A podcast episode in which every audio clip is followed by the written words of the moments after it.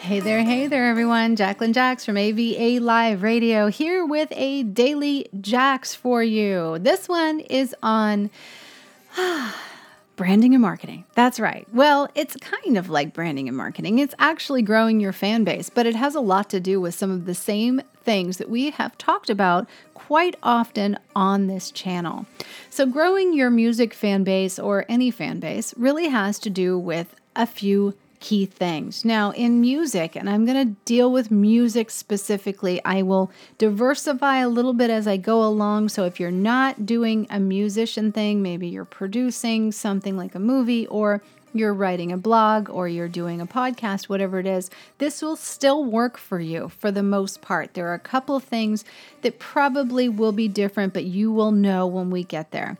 The way that artists promote their music and grow their fan base has really changed over time because the tools have changed over time. And it's a great deal easier today than it ever was. I know. You're really surprised, right? Are you totally shocked that I said easier? Because it must seem hard if you're here. But obviously, it's easier because we have the internet. And as well as building a website, getting tools where you can build a website, you can go on YouTube, find out how to build one on, you know, any server. And you go WordPress, Squarespace, there's so many different ways. Bandzoogle, there's there's so many different ways to put up a website where you can sell things. You can hire somebody if you don't want to invest that time in learning and you have about $900 to maybe $17,000, $3,000 depending on what's on your website. It's about that cost. It's not that bad. But that's an investment in your business and you. And that is worth it if this is what you really want to do.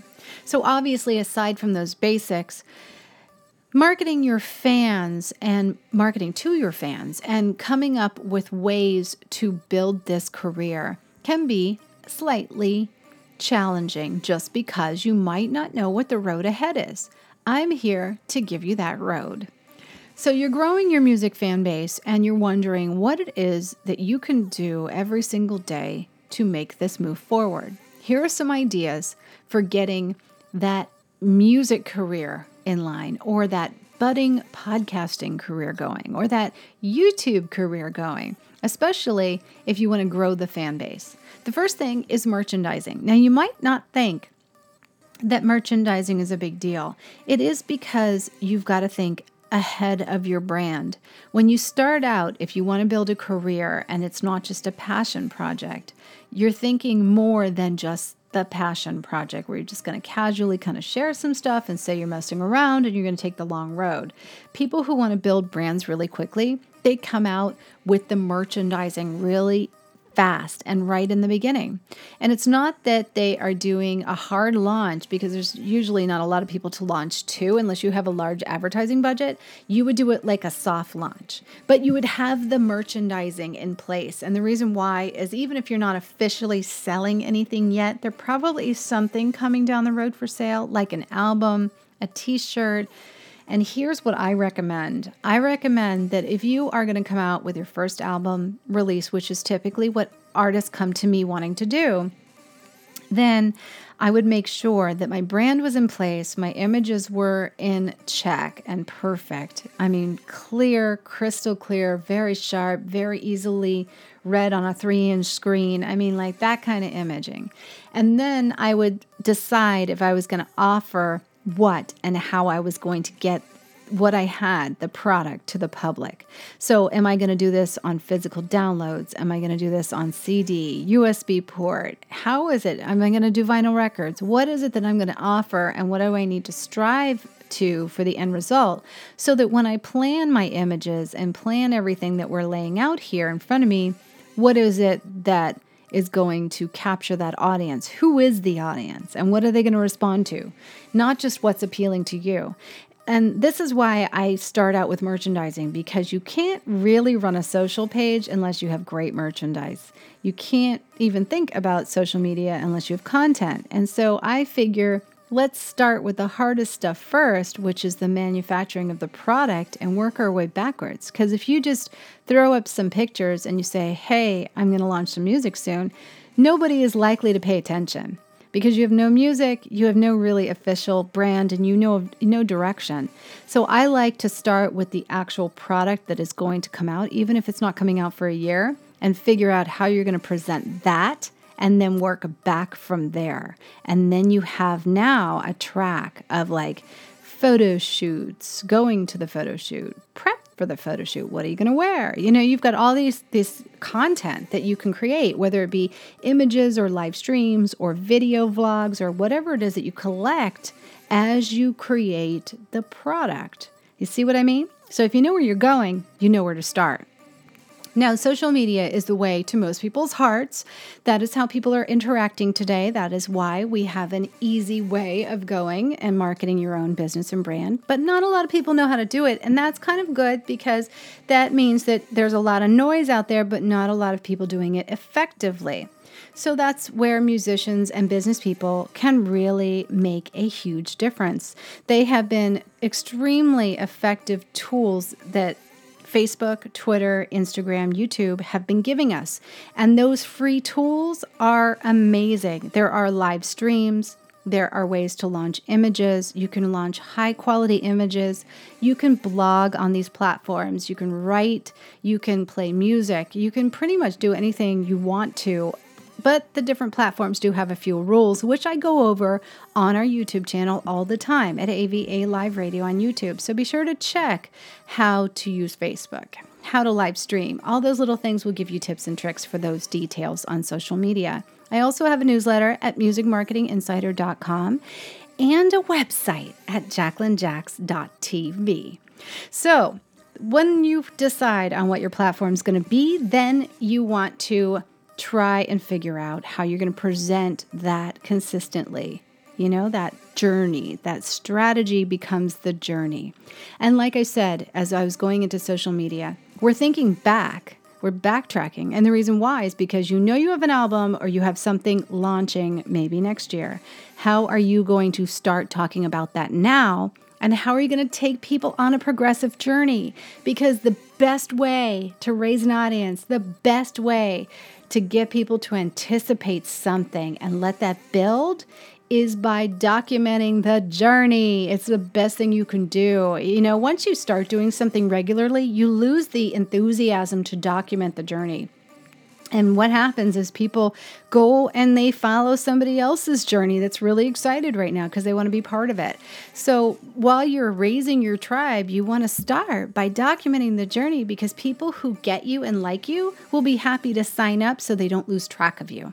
And that's the reason why we start early and we start to document. Now, I am all about going on radio and coming on this show. So if you want to apply for the show, go to write this down avaliveradio.info forward slash airplay.